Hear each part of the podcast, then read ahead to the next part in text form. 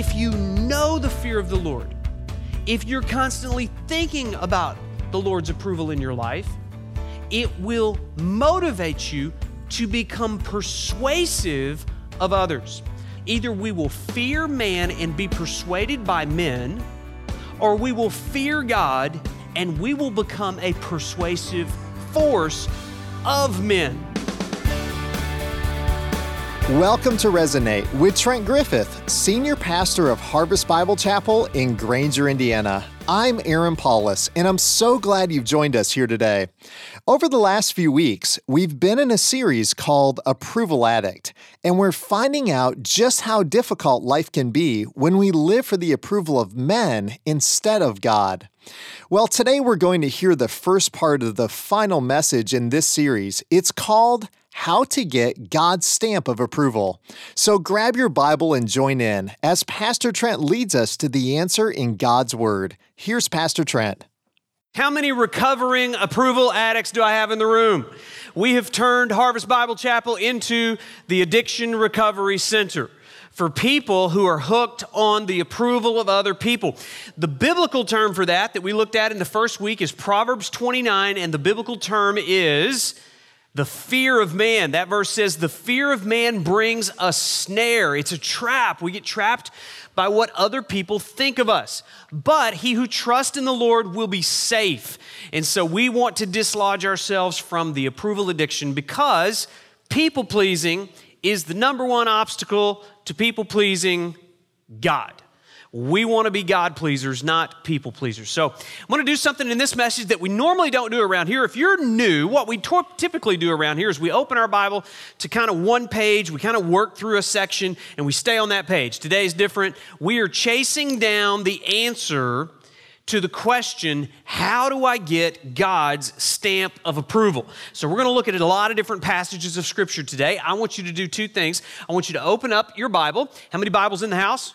Raise up those Bibles. Where are the Bibles? Great, great, great. That's an iPad. That's not a Bible. Um, open your Bible or open your Bible app to First Thessalonians chapter 5. No, chapter 2. And then I want you to bookmark that or put your husband's finger there and turn over to Second Timothy chapter 2. We're going to look at those two passages here real quick, and we're going to try to answer the question how do we get God's stamp of approval? If you're there, say, I'm there in First Thessalonians chapter 2. I want you to look at this verse in verse 4. We have been approved by God to be entrusted with the gospel. So we speak, not to please who? man, but to please who? God who tests our heart. The reason that I wanted to start in this verse is just to let you know it is possible to be approved by God. Some people think, I don't even know if I could ever be approved by God. You don't know my past. You don't know the things I've done. God would never approve. Well, this verse says there's a group of people that have been approved by God. We want to be counted with that number. But notice what happens when you're approved by God. When you're approved by God and entrusted with God's message, the gospel, you know what it motivates you to do? It motivates you to speak. It motivates you to get involved in people's lives so that other people can learn how to get God's stamp of approval through the message of the gospel. And our desire is to please God no matter who else is displeased we want to be God pleasers, not people pleasers. Now, look over at Second Timothy chapter 2. And uh, we're going to start to answer this question how do I get God's stamp of approval? Now, if you grew up going to Awana, anybody ever grew up going to Awana? you already know this is the Awana verse, right? We should just have all the Awana people stand right now. If you were ever in Awana, stand up. Come on, come on, all the Awana graduates, the Cubbies, and what else is there?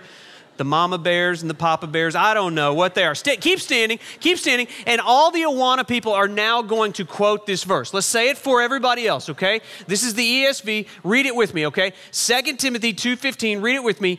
Do your best to present yourself to God as one approved, a worker who has no need to be ashamed, rightly handling the word of truth. Look at all the Awana people. This is awesome. We should have like a Awana reunion one night, okay? You guys can have somebody like, what is Awana, okay? It's just an acronym, a workman approved unto God. That's what it is. So we can be approved, but I want you to notice about this verse. There is some work involved.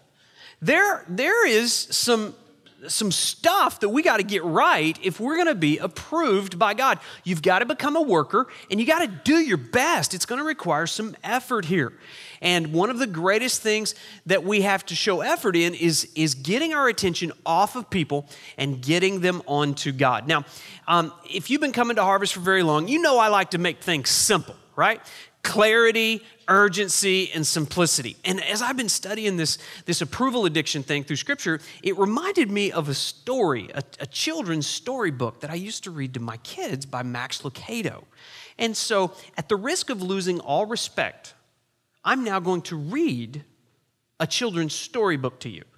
Some of you like just woke up. You're like, oh, I love story time, you know? And get my teddy bear and my dad's gonna read. So I just want you to listen as Uncle Trent reads story time to you. But actually, uh, in order to make this, to pull this off right, I need some children. So, um, oh, look, we have wonderful little children right here. So you guys come on and, um, and, and hang out with Uncle Trent here for a minute. And we're gonna read a story. Now, the story is called you are special. Now, if Pastor Trent was renaming that, I would just call it you're, you're an ordinary, dirty, rotten sinner. But um, this book says you're special.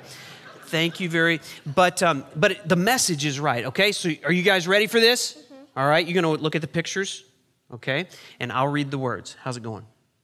You like that microphone? You're not gonna get it. Okay, here we go.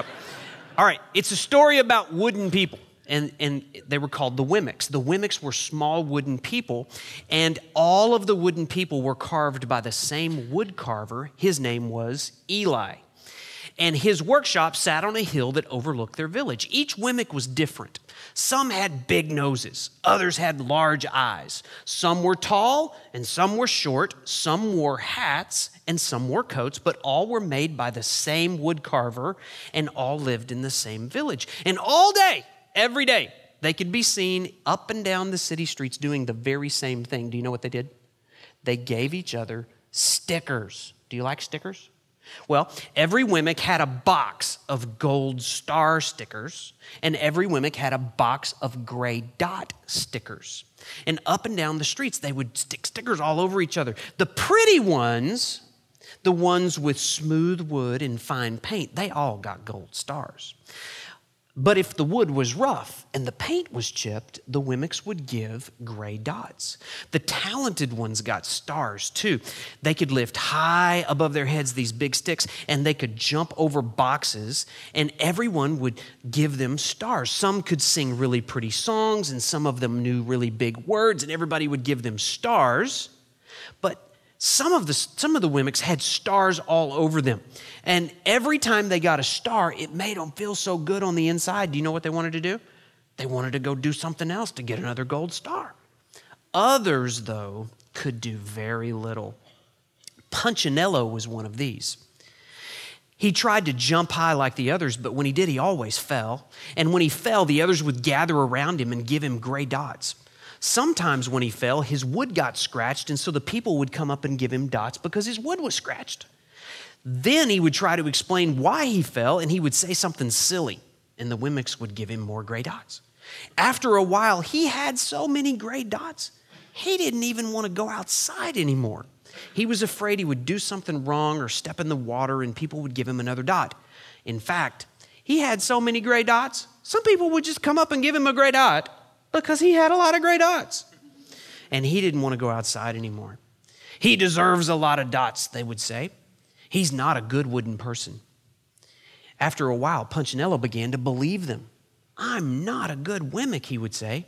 A few times that he did go outside, he hung around other Wemmicks who had a lot of gray dots. He felt better around them.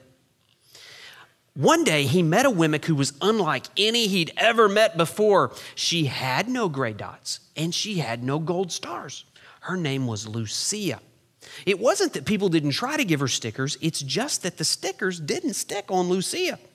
Some of the Wemmicks admired Lucia for having no dots, and so they would run up and try to give her a star. But when they did, it would fall to the ground. Others would look down on Lucia for having no stars, and so they'd come up and give her a gray dot. But it wouldn't stick either. That's the way I want to be, thought Punchinello. I don't want anybody's marks. So he asked the stickerless Wemmick how she did it. It's easy, Lucia replied. Every day I go see Eli. Eli? Who's Eli? Eli's the woodcarver. I sit in the workshop with him. Why do you do that? Well, why don't you go find out for yourself? Go up the hill. He's there. And with that, the Wemmick with no stickers turned and skipped away. Punchinello walked up the narrow path to the top of the hill and stepped into the wood shop. Then he heard his name Punchinello. The voice was deep and strong. Punchinello, how good to see you. Come here, let me have a look at you. Punchinello turned slowly and looked at the large bearded craftsman. You know my name? Of course I do. I made you. Eli stooped down and picked him up and set him on his workbench. Hmm, the maker spoke thoughtfully as he looked at the gray dots. Looks like you've been given some bad marks. I didn't mean to, Eli. I tried really, really hard. Oh, you don't have to defend yourself to me, child. I don't care what the other Wemmicks think. You don't? No, and you shouldn't either. Who are they to give you stars or dots? They are Wemmicks just like you. All that matters is what I think. What they think doesn't matter, Punchinello. And I think you're pretty special. Punchinello laughed. Me special? Why? I can't walk fast. I can't jump. My paint's peeling off. Why do I even matter to you? Eli looked at Punchinello. He put his hands on those small wooden shoulders and spoke very slowly Because you're mine. That's why you matter to me. Punchinello had never had anybody look at him like this before, and he didn't know what to say. Every day I've been hoping that you'd come, Eli explained. Well, I came because I met somebody who had no marks. I know, she told me about you. Well, why don't the stickers stick on her? The maker spoke softly because she has decided that what I think is more important than what they think. The stickers only stick if you let them. What? The stickers only stick if they matter to you. The more you trust in my love, the less you care about those stickers. I'm not sure I understand. Eli smiled. You will, but it will take some time. You've got a lot of marks. For now, just make sure you come and see me every day, and I'll remind you how much I love you.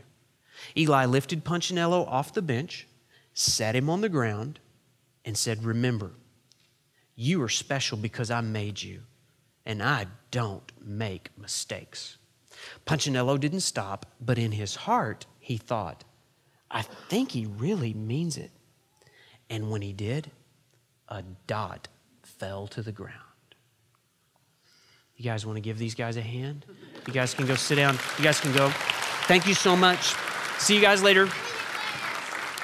All right. Now, how many of you understand that I'm not concerned with those little approval addicts? Who's that story for? That's the story for all of you who really are impressed by all of the gold stars that you've been given. And you work so hard for those gold stars. I mean, you got the best grades, and you got the most money, and you got the most applause, and you don't have to use makeup because you're so beautiful, and you never had acne like the rest of us, and you had straight teeth, and you got all those gold stars. And if you're like, yeah, the reason you feel that way about all those people is because you got a lot of gray dots. I mean, you got the crooked teeth and the bad grades, and you got fired, and your parents never approved. And yet, deep on the inside of us, all of us want the gold stars. And what this message is about is not seeking the gold stars from the wrong source.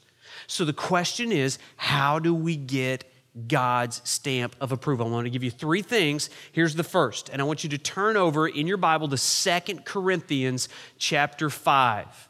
Here's the first of the points we have to learn to replace the fear of man with the fear of the Lord. Now, there's a very important principle in the scripture. It's called the principle of positive replacement. And it simply is this in order to be set free from something you're addicted to, you have to be addicted to something else. Now, let me show you how tricky this is and how hard it is to pull off. I want you for the next 30 seconds not to think of the number four. Okay? Don't think about two plus two. Don't think about what comes after three. Don't think about the way it's spelled F O U R. Don't think about how many quarters are in a football game. Don't think about how many quarters it takes to make a dollar. Don't think about the fact that the number four actually kind of looks like a pretzel. And just don't think about the number four. How many of you are really bad at not thinking of the number four? Did you, did you pull that off? Some of you did pull it off, but the only way you did it was every time I said the number four, you replaced the number four with a different number. If I said four, you thought eight. And that's the principle of positive replacement. Krispy Kreme donuts look really good until you're addicted, right? What are those things called? Rise and roll, right? Okay, so you see, it's, it's a positive replacement, all right? It's not that the Krispy Kreme was bad, it's just that it's just that the rise and roll does something that the Krispy Kreme never could, right? So, and the same is true with the fear of the Lord. We're going to fear something. The Bible says two things about fear. Number one, it says, don't fear. And then it says, fear God. And so, what is he talking about here? It means that we should constantly be thinking, what would the Lord approve of in my life? Not what people would approve of, but what would the Lord approve of? Let me show it to you in this scripture. Second Corinthians chapter 5 verse 10. For we must all appear before the judgment seat of Christ. Pause, reflect, get real serious. Fear. Do you fear that day?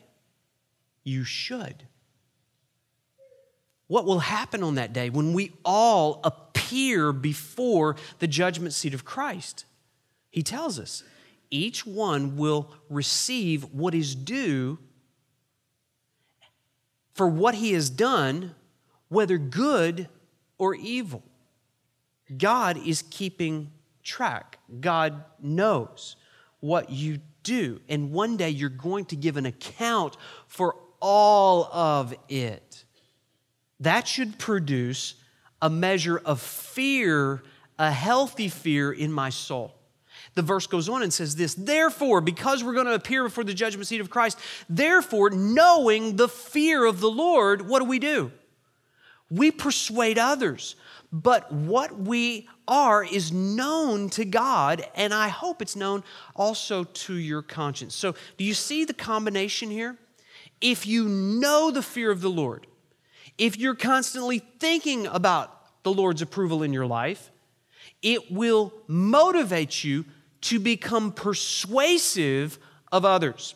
So here's the two options either we will fear man and be persuaded by men, or we will fear God and we will become a persuasive force of men. Are you persuaded or are you persuasive? If you are easily persuaded, it's because you are trapped in a fear of man. You're an approval addict. But if you live with a conscious awareness that one day I will stand before God in judgment, then that's going to radically alter the way that I live my life. How would it alter the words that come out of your mouth if you consciously were aware that God hears those words? What would it do to your Friday and Saturday night in the dark when nobody's looking if you were aware that God is looking? What would it do to the way you think about a person who has wronged you if you were aware that God even knows your thoughts? Here's the definition of the fear of the Lord that we'll use it is the continual awareness that I am in the presence of God and that I will appear before him in judgment for everything I do, everything I say, and everything I think. How would it alter your behavior if you lived with the conscious awareness that God is watching? That's the fear of the Lord. I, I read a, an article a few years ago there was a particular neighborhood in the city of Detroit that was declining. The crime rate was rising in this neighborhood. The citizens didn't know what to do. The police were unable to help. And so the citizens of that neighborhood got together and they threw in some money and they purchased uh, an obsolete, um, discontinued police car. They brought it in, they gave it a fresh coat of paint, they put a new set of lights over the top of it, and they parked it at the entrance of the neighborhood with the parking lights on. In the next two months, the crime rate had dropped 74%. There was no more of a police presence there than there was before, but there was an awareness that what I do in this neighborhood could be caught, it could be seen, and I might have to pay some consequences. I experienced this just a couple of weeks ago. Um, Andrew and I drove our two oldest children, Brooke and Zach, to Cedarville University, dropped them off as freshmen in college. How many of you, any freshman college students that had that horrible experience? Is there any freshmen here today like Notre Dame? Anybody cry puddles? This week as you said goodbye to mom and dad. Maybe you weren't, but they were, you know, something like that. Well, we had that experience a couple of weeks ago. So, so Brooke and Zach, they, they took their cars just to, uh, to college with them. So Andrew, where it's a kind of a caravan. Andrew and I are driving down the toll road, and Zach is behind me, and Brooke is, is behind Zach. And we get on the tow road, headed east, and um, about 15 minutes into the trip, uh, my cell phone rang. I answered it. It was Zach, who's in the car behind me. I said, Hey, Dad. You think you could drive a little faster? I said, Well, Zach, I'm driving 70 miles an hour. The speed limit is 70 miles an hour. And he said, Well, I've been on the toll road with you before, and this is the first time you've ever driven 70 miles an hour. I think we can pick up the pace a little bit. I said, Zach, this is my final opportunity to set a good example for you. I'm showing you how to drive on the toll road. I want us to drive 70 miles an hour. So, what had happened? The presence of my son, who was watching my driving habits, changed my behavior. It was the, a, a continual awareness that he's watching me, and he's going to drive a car very much the way that I drive a car. And so, if we lived with the conscious awareness that God is watching, and that one day I'm going to stand before him and give an account for the things that I do, the things that I say, and the things I think, do you think that might change your behavior a little bit? Yeah. Now we're understanding how important it is to live with the awareness of God. Now, when we talk about uh, the approval addiction, I want you to understand your drive for approval is not wrong. As a matter of fact, we have three God given drives within us that are actually to motivate us to live for the approval of God. Here they are. The first one is attention. Do you, don't you just feel like, man, I just want to be noticed? I just want to be recognized. I wish somebody would just generally acknowledge my existence. If you're a freshman at Notre Dame, you probably like, does anybody know I'm even here or care? So we all have that. That is not wrong. That is not sinful. As a matter of fact, I believe it's God given. We all want to stand out. We all want to think we're special. And we want to kind of stand out from the group. That attention drive is meant to drive you to God because you can have the attention of God if you would just become aware that He is with you. Jeremiah chapter 1, God speaking to Jeremiah. Jeremiah is afraid because he's got all these people that are not on his side and not a big fan of Jeremiah. And God says, Do not be afraid of them, for I am with you. In order to be released of the fear of man, I must be consciously aware that God is with me. I remember a few years ago, I, w- I went to an amusement park and we're, we're standing in those cattle stalls, you know, to get on the line. So there's like hundreds of people waiting to get on the, and you pass the same person, you know, this in, for hours. And I noticed that there was one particular guy, a teenager, who had the attention of everybody else in the cattle stall. The reason he had our attention is because he had pierced everything in his body that he could possibly pierce without leaking. And, and through those piercings, he had placed safety pins. I mean, they were wrapped around his ear, and he had like in the eyebrow and a lip, and he had like two or three in the throat. And we're like, ew. and yet, this guy was so confident in himself. I mean, he was he was just having a great time. He was sitting up on the, the, the rail, you know, and, and he's bantering with everybody's He's, he's had the attention. We are like asking him, like, "Do you leak?" You know, and so he was like fielding questions from the press corps, and it was like he just felt really great about himself. So, what motivates somebody to do something to stand out? We all do it. We do it through piercings or tattoos, or maybe it's your Awana Bible verses you like to quote to everybody to stand out from the rest and show us how spiritual you are, right? Well, the motive that drives us for attention is meant to drive us to the heart of God. God says, I'm watching. The eyes of the Lord run to and fro throughout the whole earth looking for someone on whose behalf he can show himself strong. He wants to give you his attention for the right reason. So it's a God given drive. Here's another one the drive for acceptance. The drive for acceptance, I believe, is a God given drive because God designed us to live in community. He wants us to live in relationship. God didn't design you to live on an island, isolated, independent, autonomous. He wants you to live in community. So, the same guy that wants to stand out also wants to fit in. Because have you noticed that all the safety pin people eventually find each other? Have you noticed? It's like now we're for, forming a safety pin support group. You know, it's like we, we feel better because we're not, we want to stand out, but we also want to fit in. And so there's this weird balance that goes on. And so we want acceptance, but here's the thing God meant for your acceptance drive to drive you to Him so that we would find our acceptance in the beloved. We want to be loved, we want to be known, we want to be cared for. And so it's to drive us to the heart of God. Did you enjoy hearing Max Lucado's story of the Wemmicks with their gold stars and gray dots? And of little Punchinello, who would learn that neither kind would stick once he valued what his maker thought about him over what others thought about him. Were you able to relate to Punchinello in this story? Always looking to impress others, but never finding their approval? What a great comfort it is to know that God's approval of us is not dependent on anything that we can do, but it's dependent on what Christ has done for us on the cross. Well, thanks for joining us today, and I hope you'll come back next week for the conclusion of this message How to Get God's Stamp of Approval.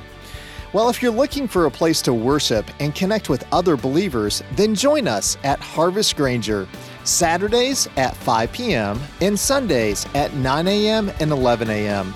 We're located on Hickory Road, just north of Cleveland Road in Granger, Indiana. I'm Aaron Paulus, and until we meet again next week, I hope that God's Word will resonate in your heart and mind. Resonate is a radio ministry of Harvest Bible Chapel, Granger. Visit us online at harvestgranger.org.